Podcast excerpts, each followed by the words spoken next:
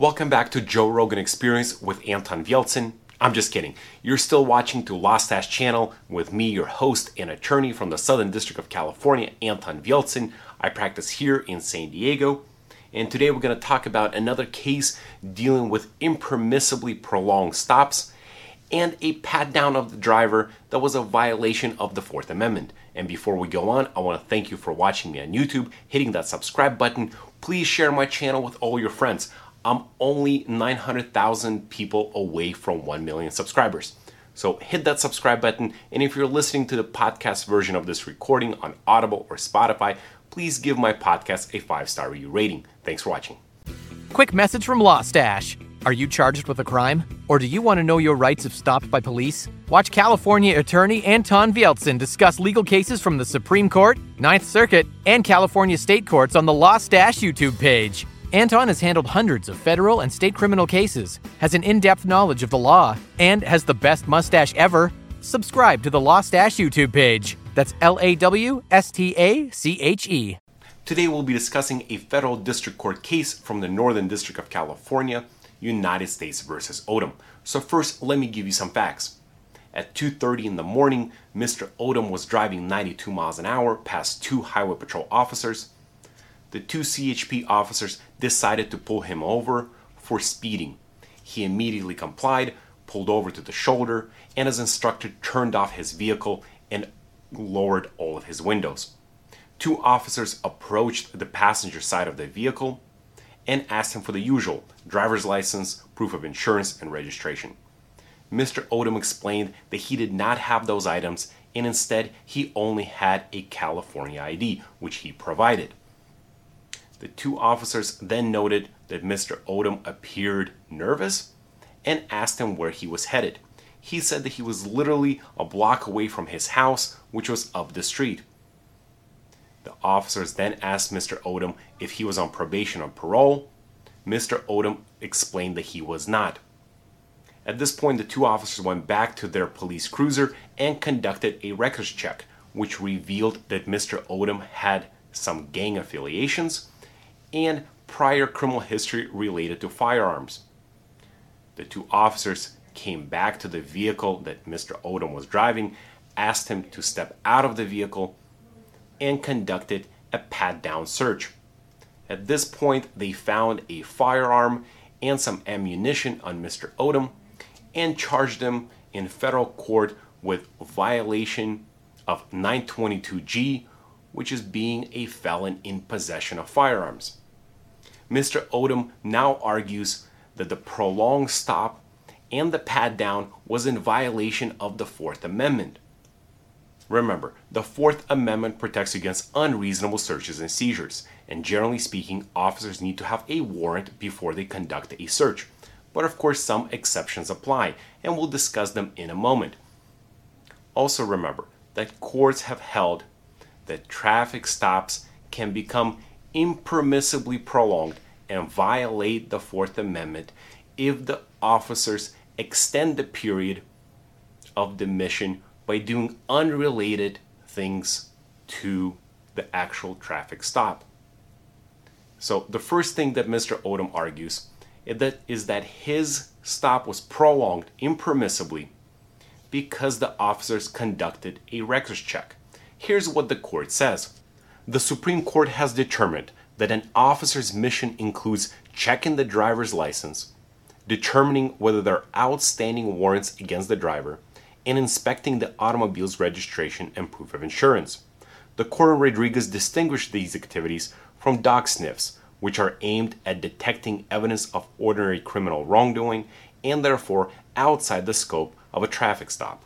The records check in this case is also distinguishable from United States versus Evans, a case that I've previously discussed on this channel, and I will link it in the description below. But in Evans, the court said that it was impermissible for officers to conduct a records check to reveal whether somebody had drug priors. Here, the records check reveals warrants and not prior criminal history. So, in this situation, it is exactly what Rodriguez case said is permissible for the officers to conduct whether somebody has outstanding warrants and is wanted in other counties or other jurisdictions. So in this case, the records check did not prolong the stop. Now, moving on, the second argument is that Mr. Odom stop was prolonged because the officers asked Mr. Odom whether he was on probation or parole, which Mr. Odom says prolonged the stop.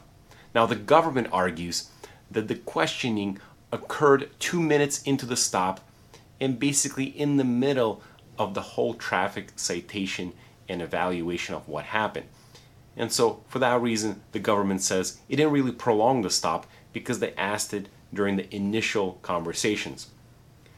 Mr. Odom argues that the questioning matters in terms of the length of time, not at which point it occurred. At the outset, the court agrees with Odom that what matters is the added time, not at what point in the chronology of the stop that time was added. Instead, the important consideration is whether Officer Guajardo's brief question regarding probation status violated the Fourth Amendment by adding a few seconds to the traffic stop. Ninth Circuit precedent suggests that unrelated inquiry that adds any amount of time to a traffic stop is sufficient to violate the Fourth Amendment. The concept that unrelated inquiries that add even a few seconds to a traffic stop might violate the Fourth Amendment also finds support in out of circuit and out of district cases. So now we know that the stop was unreasonably prolonged and violated the Fourth Amendment, so you would think the exclusionary rule should apply. The exclusionary rule says that all evidence derived from illegality should be suppressed and cannot be used against Mr. Odom in court or in trial. But here the court says that the evidence found, namely the gun, did not stem from the inquiry about probation or parole, and thus it should not be excluded. And then the court moves on to the real question. The reason why we found the gun was because of the frisk, the pat down. Under Terry search, when we're dealing with vehicles, officers can pat down the driver of the vehicle if they have suspicion that he's armed and dangerous. The relevant question is whether, after considering the totality of circumstances, a reasonably prudent person would have warranted in believing the suspect was armed and thus presented a threat to the officer's safety while he was investigating his suspicious behavior. This is, of course, the Terry case. Importantly, the standard requires individualized reasonable suspicion. This is from the case Maryland versus Buie, which states that even in high crime areas where the possibility that any given individual is armed is significant, Terry requires reasonable individualized suspicion before a frisk for weapons can be conducted. In applying this standard, the Ninth Circuit articulated a number of factors that the courts can consider when evaluating whether the officer could have believed that somebody was armed and dangerous. For the next few pages, the court evaluates each one of these factors, including the time of day and prior criminal history and so on of the defendant. But at the end of the day, we have to look at the totality of circumstances. And here, two officers approached Odom in the middle of the night. Officer Guajardo asked a number of investigatory questions, including questions about the owner of the vehicle. The officer claims that he noticed Odom's nervous behavior from the moment he spoke to him, but the officer Guajardo did not remove Odom from the vehicle and frisk him right away. Instead, the officers returned to their own car for another six minutes to run record searches. The government does not claim that Odom's behavior changed in any significant way between the stop, initial questioning, and removal from the vehicle. He followed the officer's instructions, made no sudden movements, and responded to all the officer's questions. It is not enough to simply tell the court that a stop happened at night, that a suspect appeared nervous, and that he had criminal history. The government must do more to carry its burden. The time of day does not provide individualized suspicion, and the fact that a person has a prior criminal record does not sufficiently establish that he is currently armed and dangerous. the government has also not shown that nervousness went beyond the normal behavior of a person who's pulled over by the police. The government has therefore failed to carry its burden. Finding otherwise would allow the needs of the law enforcement to decimate the protections of the Fourth Amendment. Because the factors in this case do not add up to the individualized reasonable suspicion that Odom was currently armed and dangerous, the court finds that Officer Guajardo's frisk violated the Fourth Amendment. Which brings us back to the exclusionary rule. In this case, there is no question that the officer's conduct directly led to the violation of Mr. Odom's Fourth Amendment rights.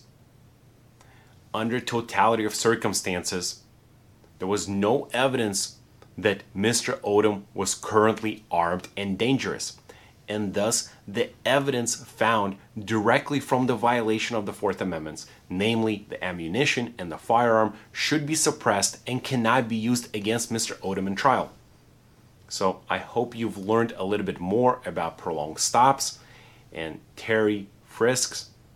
If you enjoyed this video, please give it a thumbs up, subscribe to my channel, once again, share my channel with your friends because I'd like to grow it and make it bigger because all of you keep commenting how you like the content, but how come I don't get any subscribers? So go ahead and subscribe, tell your friends. If you're listening to the podcast version of this recording, please give my podcast a five star rating. And finally, if you want to support this channel, consider going to lawstache.com and checking out some of the merch. Thanks for watching.